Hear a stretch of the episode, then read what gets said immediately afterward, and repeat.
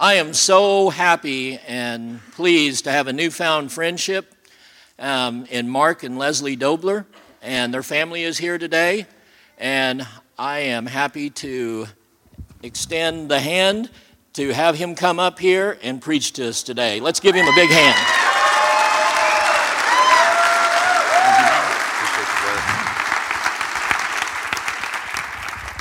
Good morning, Orchardville Church. Well, I tell you what, it has been an awesome morning already. Amen. I mean, you guys look great. You sound great. Was that awesome worship or what? Uh, Nate, man, where are you, Nate? Where? There you are, dude. That was awesome. That was a lead guitar lick, man. I love that. Uh, Carlin, Justine, worship team. I got to tell you, that was some fantastic time of leading us to the cross of Christ and uh, worshiping at His throne and and just celebrating the goodness of God. And I, I just appreciate so much those of you who are a part of this. We're using your gifts, your talents, your skills uh, to lead this church in worship every week. So, thank you so very, very much. We are thrilled uh, to be here this morning. We have been, we've had this date on the calendar now for about two and a half weeks.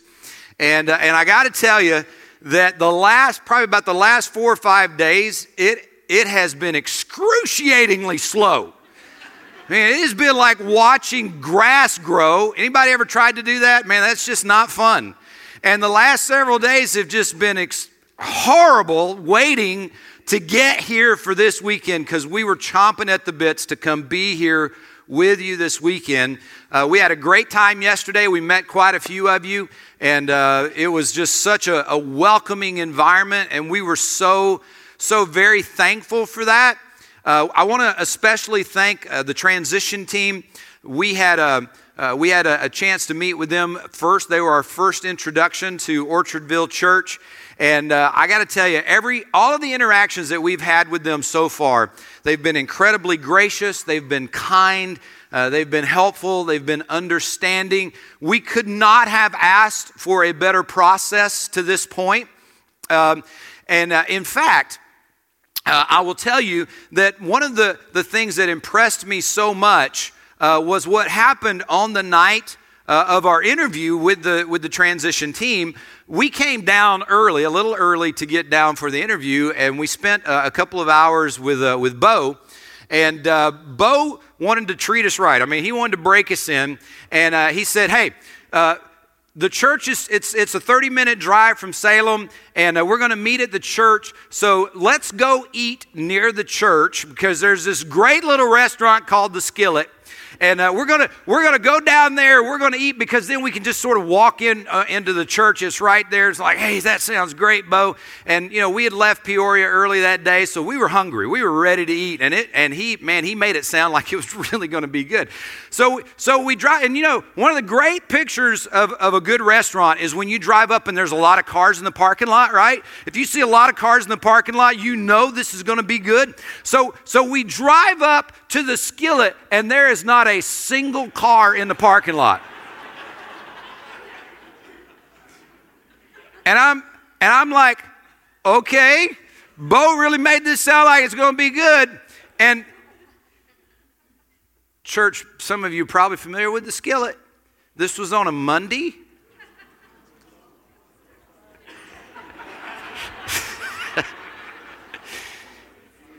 and it was closed. and I'm like, I don't necessarily like to try to read signs, but I'm like, Lord, this might not be a good sign. and so, but Bo had pity on us, and uh, he he called um, uh, um, Edie. He called Edie and said, Edie, can you bring some sub sandwiches? And so I got to tell you, we are probably the first people that have ever gone through a pastoral interview while eating sub sandwiches in front of the interview committee. and bless her heart, Edie, Edie drove 30 minutes from Mount Vernon smelling that bread. And if you think driving 30 minutes smelling that bread is bad, wait till you realize that that was a day that Edie was fasting. I mean, that is sacrifice right there. And, and they, they were just so, so kind and so gracious to us, and we, we could not have been more thankful. I came down uh, the next week, I met with the staff, and uh, all of our interactions with the staff, I mean, they're just great people. And so, Orchardville Church, I, I want to tell you something that I, I'm sure you already know. I just want to affirm it to you from somebody on the outside looking in. Between your transition team and your staff, you are being served incredibly well.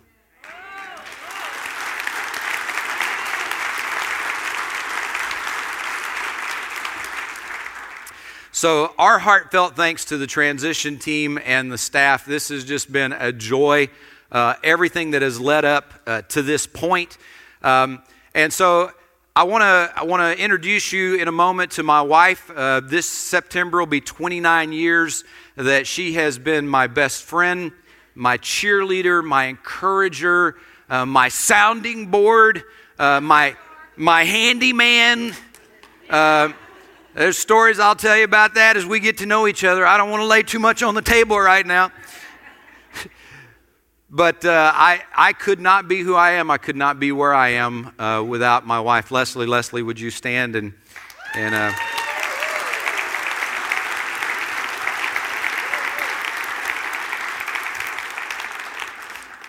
See, the transition team already said, Yeah, you, you brought your secret weapon. I'm like, Yeah, I know. Uh, and we're also humbled and uh, grateful this morning that uh, our kids, uh, we have two boys, and uh, they're both married, and they, they offered to drive all the way down from Peoria this morning uh, to be here with us on this very special day. So, uh, Zach, our oldest son, and his wife Mary, would you stand? And Brandon, our youngest son, and his wife Beth.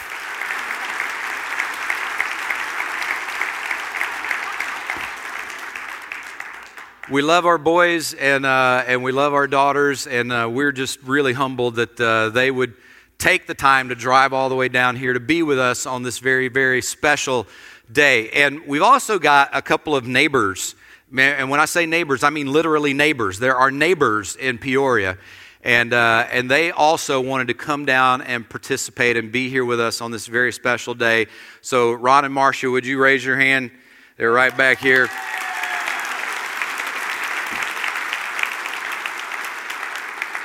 They have been such encouragers to us and uh, such great friends, and uh, we could not be more thankful uh, that they have come to be a part of this day with us. So, I want to I want to get into a message this morning that I believe is going to be timely, and hopefully it will be brief, because as I understand it, there's there's a lot of really really good food waiting for us downstairs and, and I, I think, you know, the idea of, of food is really biblical. I mean, it is. Do you? I don't know if you're aware of how often.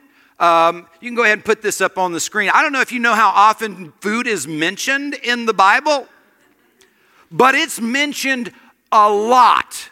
There is a lot of talk about food in the Bible. In fact, one of my favorite scenes in all of the scripture is found in the Gospel of John 21 after the resurrection of Jesus. And, and he's gone to look for some of his disciples, and he finds Peter and some of the other guys out fishing. So Jesus stays on the shore, and, and it's, it's early, early, early in the morning. They couldn't quite make it out, but when they, when they get to shore, they realize it's Jesus. And, and who, could, who could tell me what Jesus was doing? He was pan frying some fish, baby. I mean, who wants to hang out with Jesus for a fish fry? Come on. Now, I have heard, I have not, I've not experienced this on a personal level yet, but I've heard that George cooks a mean fish fry. And I am excited about trying the George fish fry. But I got to tell you, brother, if it's a choice between the George fish and the Jesus fish, I'm going with the Jesus fish, man. No offense. I want to get some of that. And all throughout the Bible, you read about these great feasts, these great celebrations. I think God loves, loves to prepare banquets for his people because I believe that God loves sharing good things with his people. And I think that's one of the reasons why churches love potlucks so much. Because honestly, it's like a little slice of heaven. It's like just a little, a little picture of what eternity is going to be like when we get to enjoy this time around this feast and this banquet that God is making for us. I remember when I was a kid growing up in, uh, in a little town in South Carolina. And when I say little, it was, I mean, honestly, it was, we had it big time over Orchardville because we actually had one red light. So, I mean, we had a whole red light in the town that I grew up in. And I loved potluck Sundays because you always tried to hang out where the food was coming in. Any of you ever do that? Like you want to be close to where the food is being brought in and the smells? Oh my word, it just killed you. Oh, that smells so good. And then, of course, unfortunately, you had to go to church because the meal came after church.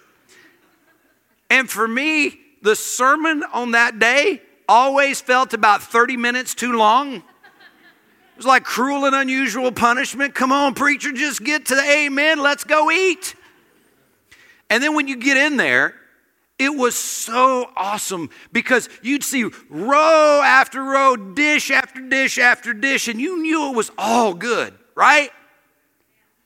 But in spite of the fact that you knew it was all good, there were a few crock pots, there were a few casserole dishes, there were some certain cake tins and pie plates that you were looking for. Why? Because you knew who made those.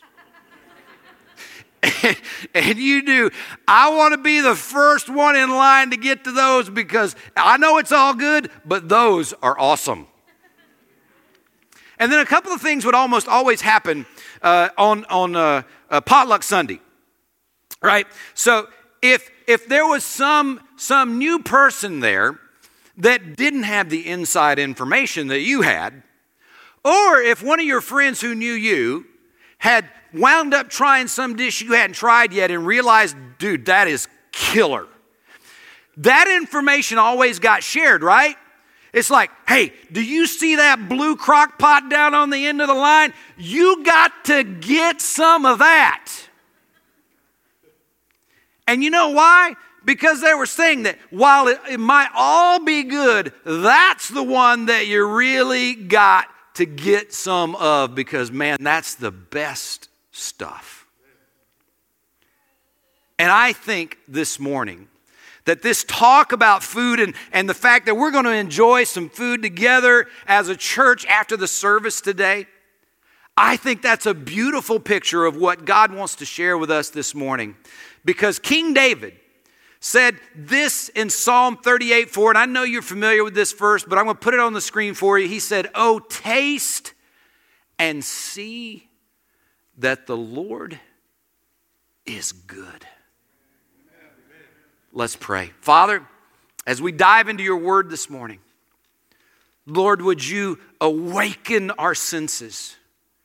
Would you help us to see you with fresh eyes? Hear your word without impediment. God, that we would be able to truly taste and see the goodness of who you are this morning, God, in ways that maybe we have never quite understood before. God, would you make it real to us this morning?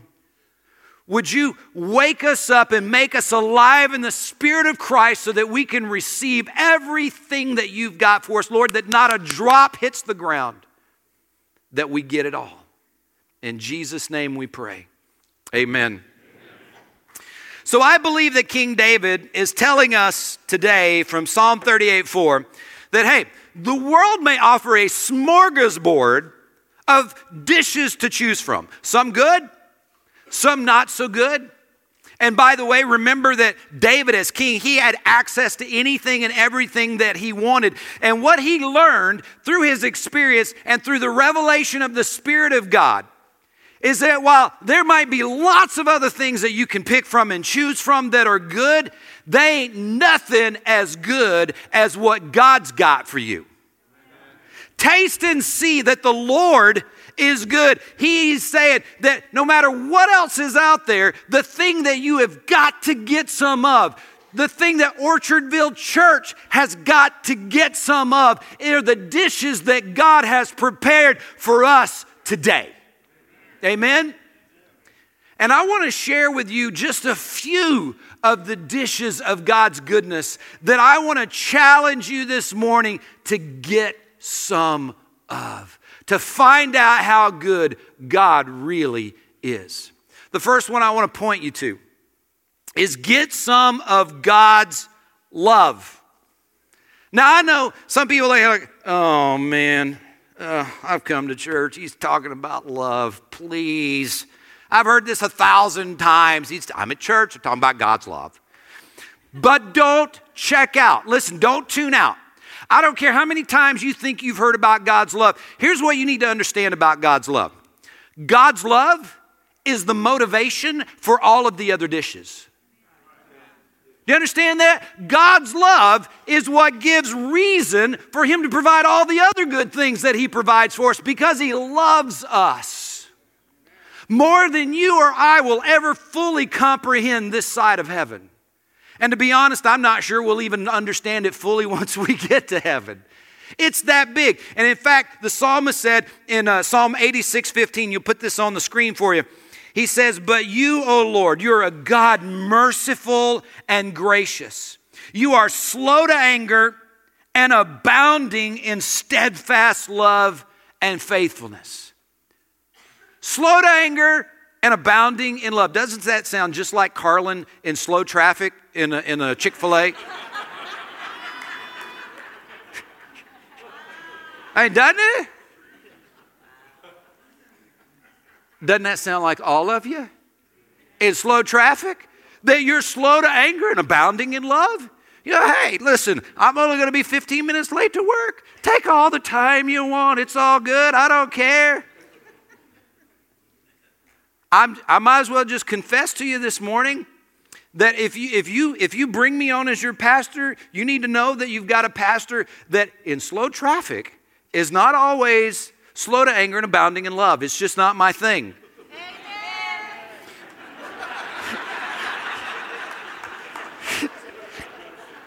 I've always been a little scared to put a fish on the back of my car because, man, I don't want to give the Lord a bad name.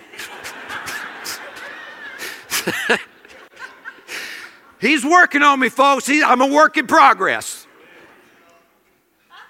But for God, the psalmist says that God is slow to anger and he's abounding in love. What does that mean? It means that there is a never ending supply of the love God has got for you this morning. And so when you come to the dish of God's love and you reach in that ladle and you start to pour it out on your dish and it starts to cover the dish, you just keep adding more and more till it pours off the sides and then starts to get all over the table and you know how much love of God is left. All you can take because it's an unending, abounding supply of God's love. Now, there are a lot of you this morning, you think, man, you have messed up so many times in your life that God can't possibly love you like that anymore. I want to tell you, get that out of your mind because God's love, He is slow to anger and He's abounding in love. Wherever you are this morning, whatever you've got going on in your life, whatever you have done, God says, My love is abounding. Get you some of that this morning.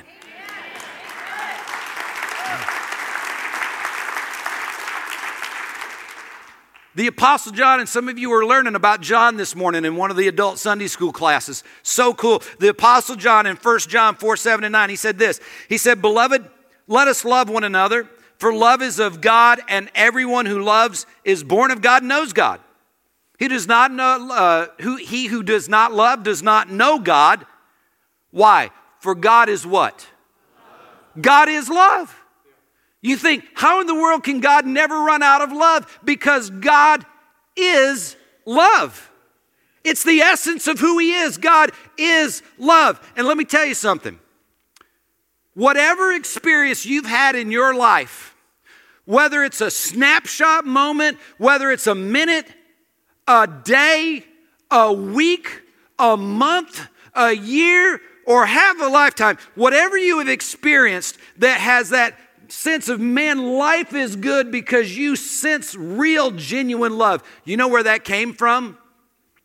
That came from the goodness of God. Because all love has its foundation in God, because God is love. When you have that moment, God has given you a little glimpse about who He is. And you know when that moment feels so good in your spirit, that should just remind you, man, I want to run to God because God is not only that, He's so much more than that. And so John continues. In verse 9, he says, this, In this love of God, it was manifested, it was demonstrated toward us that God sent His only begotten Son into the world that we might live through him. This is the same John that wrote one of the most famous verses in all of the world, John 3 16. For God so loved the world that he gave his only begotten Son, that whoever believeth in him should not perish, but have everlasting life. That's the same John that wrote those words. And he's saying that God loves so much and it's so deep that he held nothing, absolutely nothing back because he wants you to know that you're worth the very best that he's got and he will give you all of that and more because he's love. Some of you may be here this morning and you've heard about God's love, but you've never experienced it yourself. You've walked all around it, you've wandered all around it, you've kind of bounced in and out of church, but it still isn't real to you because you've never dipped into the pot to taste and see that the Lord is good. You've never opened up your heart and said, Lord, I need a Savior and He's ready to save you. He's ready to give you life eternal because He loves you and He's already sent His Son to die on the cross for you. At the end of the service today, I'm going to give you a chance. I'm going to give you a chance to say, Yes, I finally want to take that step of faith. I can think of no better day because the Bible says today is the day of salvation. So we're going to give you that opportunity in a moment. And and you know, and for those of you who are believers and you've been following the Lord, but it's it's just become a little dead because of where you are, and you feel like maybe you've walked so far in the wrong direction that you've sort of lost any opportunity to experience God's love. He said, Come back today. Just come on back. Because my supply of love for you is abounding and it's limitless. Get some of God's love this morning. The other dish that I'm going to point you to this morning is to get some of God's vision. Get some of His vision. You know, man, I can see perfectly fine. I don't need any help with my seeing. That's not what we're talking about here. We're talking about in a completely different kind of vision. And uh, the writer of Proverbs writes this in Proverbs 29 9 18. He says, Where there's no vision, the people perish. Now, he's not talking about the lack of ability to see, he's talking about vision, which sees beyond where you are. How many of you ever felt like you're in a rut? Raise your hand. I've heard before, and I'll share with you, maybe you've heard it, heard it as well. A rut ain't nothing but a grave with both ends kicked out. There is nothing worse than being in a rut. You're just going through the motions. Church, that is not life. That is not the life that God called us to. And when there's no vision about seeing beyond where we are, then life becomes a drudgery. It becomes a very dry, difficult place to wander through because there's no vision for what can be. And that means that there's no hope because vision is about hope. It's a reason to get out of bed in the morning. It's a reason to take on the world when the world is hard. It's a reason to get up on a Sunday morning and drive 30 minutes to get to church. Because it's worth doing, because there's a reason beyond where I am right now. And you might want to write this down where there's no hope, there's no heart. See, the reason life becomes drudgery when there's no vision is because there's no hope and the heart kind of stops beating. There's no passion about life anymore. And I want you to know this morning, church, that the vision that God has for you, not only individually, but as a church, is good. The vision that God has for you is good. Check out this, this passage of scripture in the, in the Old Testament in Joel chapter 2, verses 23 through 27. He says, Rejoice, you people of Jerusalem. Now, a lot of times we read the scripture, right? We just read the scripture and we kind of take in the words and we just kind of keep moving. But once in a while, you just got to hit the pause button and you got to make it personal. And I want to do that for you right now because I think this is a word of God to you and to us this morning. Rejoice, you people of Orchardville Church. Rejoice in the Lord your God. For the rain he sends demonstrates his faithfulness. Once more, the autumn rains will come, as will the rains of spring, the rain that we desperately need to break up dry ground, to make give us hope, to give us a reason for getting out of bed. He's going to send the rain, church.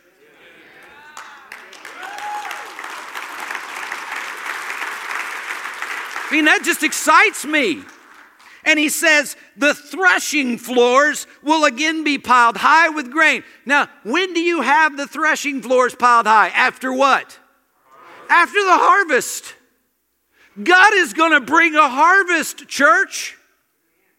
And he says, the harvest fields are ripe unto harvest.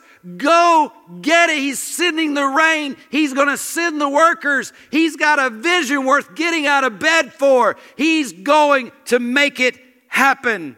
And the presses will overflow with new wine and olive oil. Verse 25 the Lord says, I will give you back what was lost. Man, how good is God? I'll give you back what was lost. I want you to hear this. In the miraculous world of God, loss can be painful, but it doesn't have to be permanent. That's the miraculous God that we serve. Yeah, we can have loss. Yeah, it can hurt, but it doesn't have to last forever. Why? Because God said, I'm going to give you back what you lost. Because He's a good God, He's abounding in love. He says in, in verse 26 once again, you will have all the food that you want, and you will praise the Lord your God who does these miracles for you. Never again will my people be disgraced. And then you will know that I am among my people, Israel. And let me personalize that one more time for you this morning. You will know that I am among my people, Orchardville Church. Amen?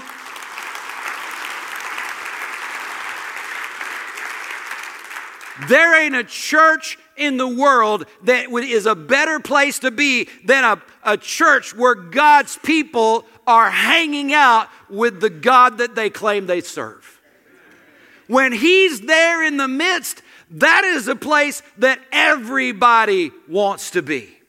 And he said in Joel, Hey, I'm going to be with my people. I am the Lord your God. There is no other, and never again will my people be disgraced. That's the Lord's vision for his people and for this church. Amen. That's one of the reasons why, yeah. I guess one of the reasons why we love Jeremiah 29 and 11 so much because we don't necessarily understand that this is about vision, but it is. For I know the plans that I have for you, declares the Lord plans to prosper you and not to harm you, plans to give you what? Hope, Hope and a future. See, God ain't done. God ain't done. He's just getting started good. And what's behind us is never as important as what's ahead of us. We serve a good God. Get some more of God's purpose. We need to get his love. We need to get his vision. I want to encourage you this morning to get some of God's purpose. Now, I hear there's a there's a, a question I hear a lot of times from people all over the place, like, why am I here? You maybe you've heard it, maybe you've even felt it a time or two. Why am I here? Or maybe you think, well, wow, that's a cool vision. You know, I love that God has got a vision, but what about right now, right here, right today? What do I do now? Teens, where are my teens at? Right here. Listen up. You have got to be living in one of the hardest times in history for people in your age group. You are dealing with hundreds, if not thousands, of conflicting messages about what ought to matter to you, who you ought to be, where you ought to go, what you ought to spend your time doing, what you ought to care about, what you ought to ignore. And it's, it's, it's a mess. My heart is for you because I can't think of a time in all of human history that could possibly be as confusing and as difficult as what you're dealing with right now. I mean that. And so I want you to really wrap your arms around this idea of God's purpose. Because it is incredibly hard to process all of those thoughts that are coming at you 100 miles an hour constantly throughout the day. It's confusing, it's difficult, it's damaging, and honestly, it can even be destructive. But if you understand God's purpose, then you can get through that. And not only can you get through it, you can thrive in the middle of it. And here's, here's, here's what the Bible says about God's purpose in, in uh, uh Micah chapter 6, verse 8. He says, He has shown you, O man, what is good. And what does the Lord require of you? But to do justly, love mercy, and walk humbly with your God. You know what, teenage? This is not complicated. See, the messages that you're getting from the, from the world, it is incredibly overwhelming. It is incredibly difficult. It is incredibly staggering to try to figure out what do I do with all this. But the message of God to you this morning in terms of purpose is this very simple. He just wants you to do right things and when whatever's right in front of you, to love mercy and to just walk humbly with the Lord. It's not hard, it's not complicated. What the world is showing you, it's incredibly complicated and it is burdensome and it is heavy and it is confusing and it is stressful. But that is not God's purpose for you. It's not God's purpose for you adults because a lot of adults get caught up in this. You get out of, out of high school and college and you start making a few bucks and you start chasing what the world says is success, and the next thing you know, you got money that you don't know what to do with, but your soul is stressed to the max and your joy is gone. And God says, Man, my life is simple. My plan and purpose for your life is simple. It's not complicated, it's not burdensome. Do justly, love mercy, and walk humbly with your God. It's a simple life, but here's, here's the beauty of that simple life that God calls us to live according to his purpose. Isaiah 58, verse 10 through 11. He says, If you extend your soul to the hungry and you satisfy the afflicted soul, if you do those things, right? If you do justly, love mercy, if you do those things by taking these kind of, of actions in your life, then here's what will happen your light will shine in the darkness, and your darkness shall be as noonday. You know what he's saying? The worst, darkest day of your life will be like the middle of the day compared to everybody else. Why? Because God is satisfying everything that the world is saying that doesn't work. In fact, he promises it in the very next verse the Lord will guide you continually and satisfy your soul in drought. Now, I don't know if you understand the, the ramifications of drought, but when there's drought, water is really hard to come by. Life is hard to maintain in the middle of drought. Not for God. Because for the people that live according to the purposes that God has said, this is how I want you to live. When we live that way, He says, even in drought, I'm going to satisfy your soul. You're going to be at peace. You're going to have a, a comfort that nobody else understands. Why? Because I'm going to take care of it. He says, uh, I'm going to strengthen your bones, and you will be like a watered garden and like a spring of water whose waters don't fail. Just like that love that never has a bottom, when you're walking with the Lord, even when it's hard, God says, I got it. I got it. I got it. I got it. Look at somebody beside you say, God's got it. Now look at him again and say it like you mean it.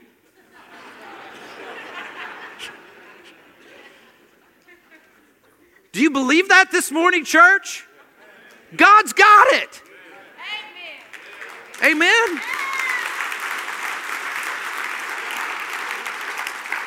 And He doesn't want His people to live in stress. Just walk humbly with your God, and God said, I'll take care of the rest. I'll make it work. The last, last dish I want to point you to this morning is get some of God's joy. Now, you know what? Here's what I realize is that so many people, when they think of God, joy is not the word that comes to mind. See, because in their mind, the God that they know, He's a mean God. He's a demanding God. He's a stern God. He is a no fun God. He's the God that's going to take away everything that might make life a little bit fun. That God, no, why would I want to give my life to that God? Well, let's just be honest. Why would any of us want to give our life to that God? But I'm here to tell you this morning if that's your picture of God, you got the wrong picture. Because God is a God of joy. Let's look at Nehemiah chapter 8, verse 10. Nehemiah continued, he said, Go and celebrate. Celebrate. It's not a word you hear a lot in church. Celebrate with a feast of rich foods. Amen. And sweet drinks like lemonade and sweet tea, although I don't do sweet tea, I'm sorry. I'm Southern. I know it's weird. My mama still wonders where she went wrong. Celebrate with a feast of rich foods and sweet drinks and share gifts of food with people who have nothing prepared. This is a sacred day. Now, listen, when you hear the word sacred, here's, here's what here's how most people interpret this is what you deal with the word sacred. Oh Lord, I am such a terrible person. I am such a terrible person. I hope nobody looks at me. I'm so bad. Because God's sacred. We got to come in all scared. That's how, but when we see sacred, oh man, don't touch that. But you know what Nehemiah says? It's a sacred day before the Lord, so, so, don't be dejected and sad. Stop it because the joy of the Lord is your strength. Amen. That's our God. Somebody just give me a Ric Flair woo. There you go. Like, man, you're not supposed to do that in church. Nehemiah said you are. He said you are. It's a sacred day. So, so, the joy, don't be dejected and sad. Why? Because the joy of the Lord is your strength. And you go, well, that's the Old Testament. Jesus came and changed everything. Really? Really? Well, let's look at the New Testament, shall we? John 15, 11. Jesus is the one talking. He says, These things I have spoken to you, that whose joy? My. Who's Jesus talking about? Himself. Jesus said, My joy. My joy, Jesus says, my joy may remain in you that your joy may be full. Yes! I don't know about you, but I got to get some of that. Wow! The church of God should be one of the most joyful places that anybody can ever walk into.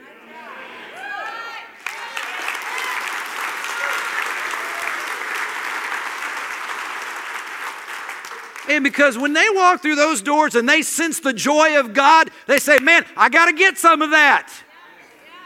You know why? Because there ain't no joy in the world. They'll get a little piece of it, but it won't last. But if you get some of God's joy, that never runs out. So let's make Orchardville a place that is full of joy. Now, church, as I start to wind this down this morning, you get to sample all, all of those things. You get to sample God's, God's love. You get to sample some of God's vision. You get to enjoy His purpose. You get to enjoy His, his uh, uh, joy. And we're not even talking about the side dishes. There's a whole bunch of other dishes we're not going to get to this morning, like His love, His promises, His patience with us. Somebody just say amen about that one. He. Some of us need a little more patience than others. But I'm glad that God has always had patience for me. He's got patience for you. There's so many dishes on the table of God's goodness. And he's inviting you to just dive in and and not church, not just get some, but to get a bunch. Just get a bunch, a big old heap and plateful till it's falling off the edges and you can't even eat it all because God says there's more where that came from. Get some of what God's got for you this morning and enjoy it. Just savor it. Let it wash over you. And you know, as I was I was thinking about this whole potluck thing, and I'm like, okay, you know, there's there's the enjoying of the food thing, but there's a couple of other quick things that happen in regard to potlucks. And and the first is the inviting, right? Because when you know a dish is good, it's a communal meal, right? It's not just for one or two people, it's for everybody. So you invite, come on, come on, man, you got to have some of this. How many of you ever invited somebody to church because you were having a potluck and they didn't want to come to church, but man, I'll come for food? Right? Man, when there's a potluck, man, you got to invite people. You got to invite people to the good stuff. And so there's inviting going on in church. Listen to me. Listen to me. When we begin to experience the goodness of God's table, we got to get out there and invite people to come experience it with us.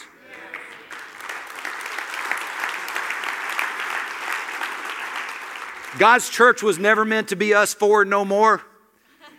God's church is whosoever will may come. He said to go out into the highways and byways and compel them to come. I want my house to be full. There's a lot of seats for a lot of people and if you got to we can we can spread out and we can double up services because god says there's always room for more amen, so there's there's inviting in a potluck and then one other thing that came to my mind was the sharing because when a meal, when a dish is really good, you want to go, you want to find the person that made it and go, What's your recipe? Right? Have you ever tasted something at one of these meals? You go, Hey, I got to get that recipe. Come on, raise your hand. Yeah, happens all the time. Tell me how you made that. And here's, here's what's so awesome about potlucks is when you have when you have a cook that really loves what they do and they love people, they love sharing with somebody else, first of all, not, not only what's in it, but how you make it. And I got to thinking about those three things. Enjoy the feast, enjoy it. invite somebody to, sh- to, sh- to enjoy it with you and then share how it happens. And as I looked at that, it occurred to me, and I didn't do this on purpose, but it just occurred to me you know what? That's the heartbeat of this church. And here's what I mean by that. See, the enjoying part is when your teachers and those children's workers and the teen ministry get to whip up a dish of the goodness of God and take the lid off of it and say, Taste and see that the Lord is good.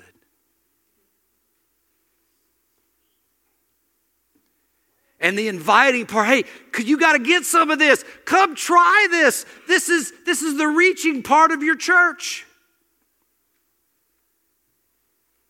And then the sharing.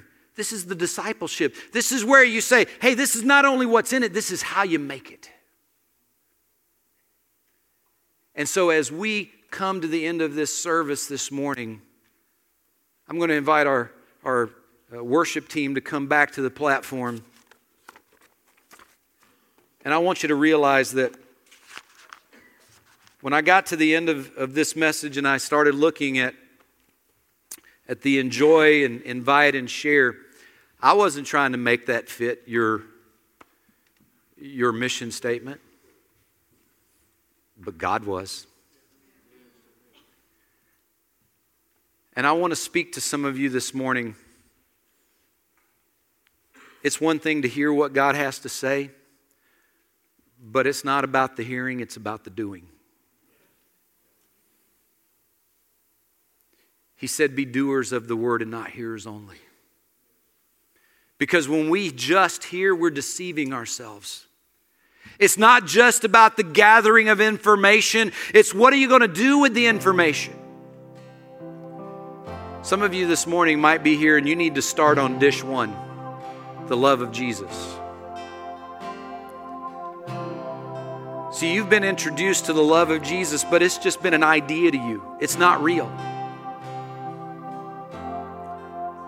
But I want to tell you this morning there is nothing more real than the love of God for you. That's why He demonstrated it through His Son, Jesus Christ, on the cross. So I don't want there to be any doubt about it. I don't want there to be any questions about is my love for you real? Yes, it's real. He died on the cross. And this morning, before you can enjoy anything else that God has to offer you, you got to get some of God's love and salvation through Jesus Christ.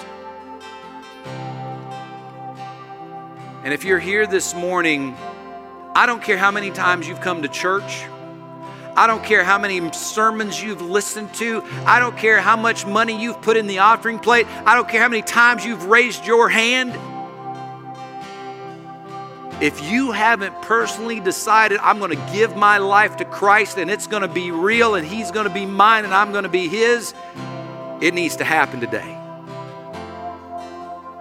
And in a moment, this altar is going to be open and you're going to have a chance to do that.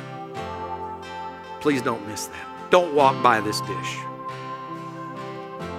If you're a believer and, man, you've just, just wherever you are, yeah, you're showing up for church. But man, there's stuff going on in your life and you just feel so far from God. Man, you just need a fresh helping of His love. Like, well, I don't know that God can love me anymore. Yes, He can. Because He's slow to anger and He is abounding in love. Come get some of His love this morning. Some of you need a get some of God's vision because your life has just become a routine. You are just getting up in the morning and you are barely making it through the day. You don't even know why you get out of bed. But you do because it's what you're supposed to do. But there's, I mean, there's nothing that is overriding in, in, in, your, in your mind that says, man, I've got a reason to live. I got a reason to jump out of bed and serve a God who loves me this morning because you've missed God's vision. Maybe you feel like you've lost so much. But in the miraculous world of God, God says, I can give you back what you lost.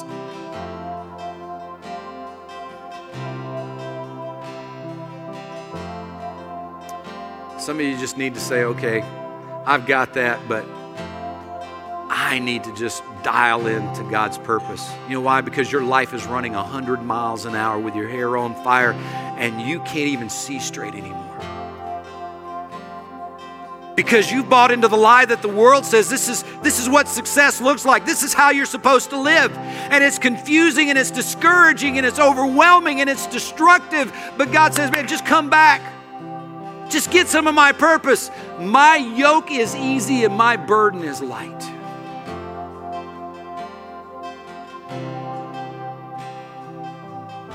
And some of you just need to pray today with the psalmist Lord, restore the joy of my salvation. It's been a long, dry season for you. God says, You come to me, I'll bring back the joy. Let's pray, Father, as your spirit moves, may you have your way in each and every heart this morning. God, may you remove all fear, all worry about what someone may say, what someone may think. And Lord, would you just let people come to the altar and get some of what you're offering this morning.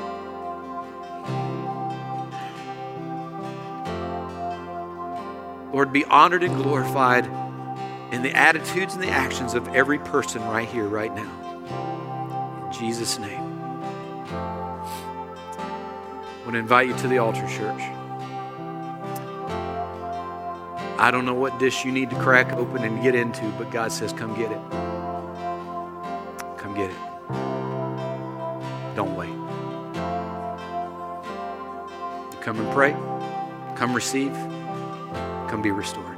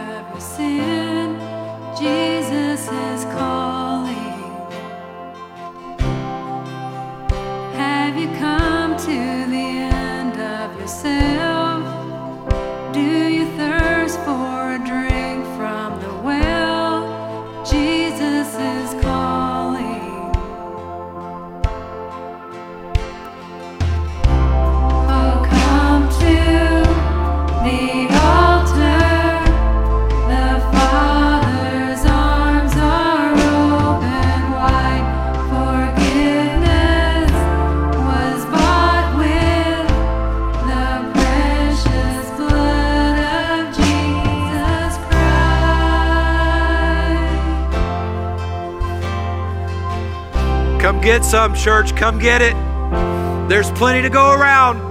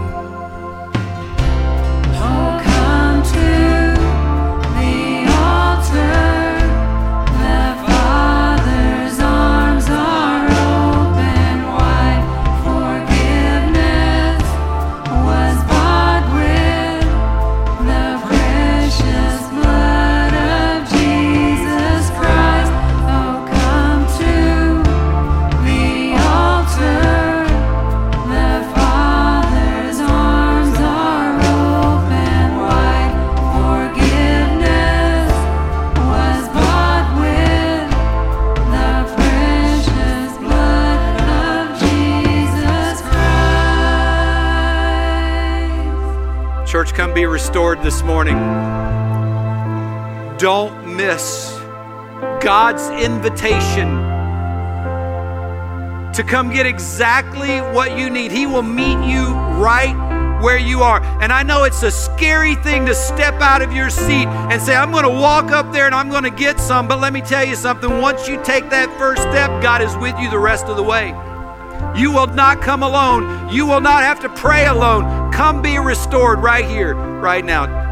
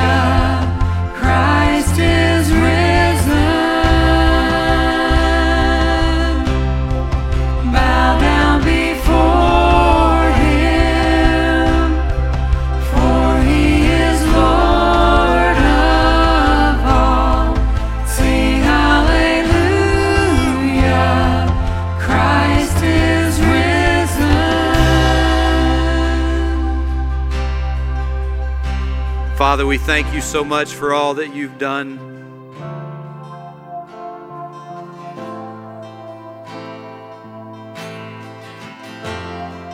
God, we pray that you will protect and preserve every prayer that has been offered this morning, whether it was somebody at this altar,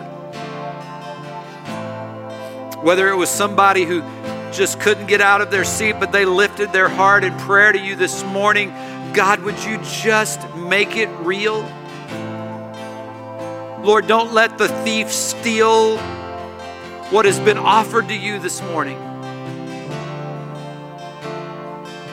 God, may every heart that has responded be blessed with strength and courage and perseverance and the blessing of knowing that they are standing right before you, right here, right now.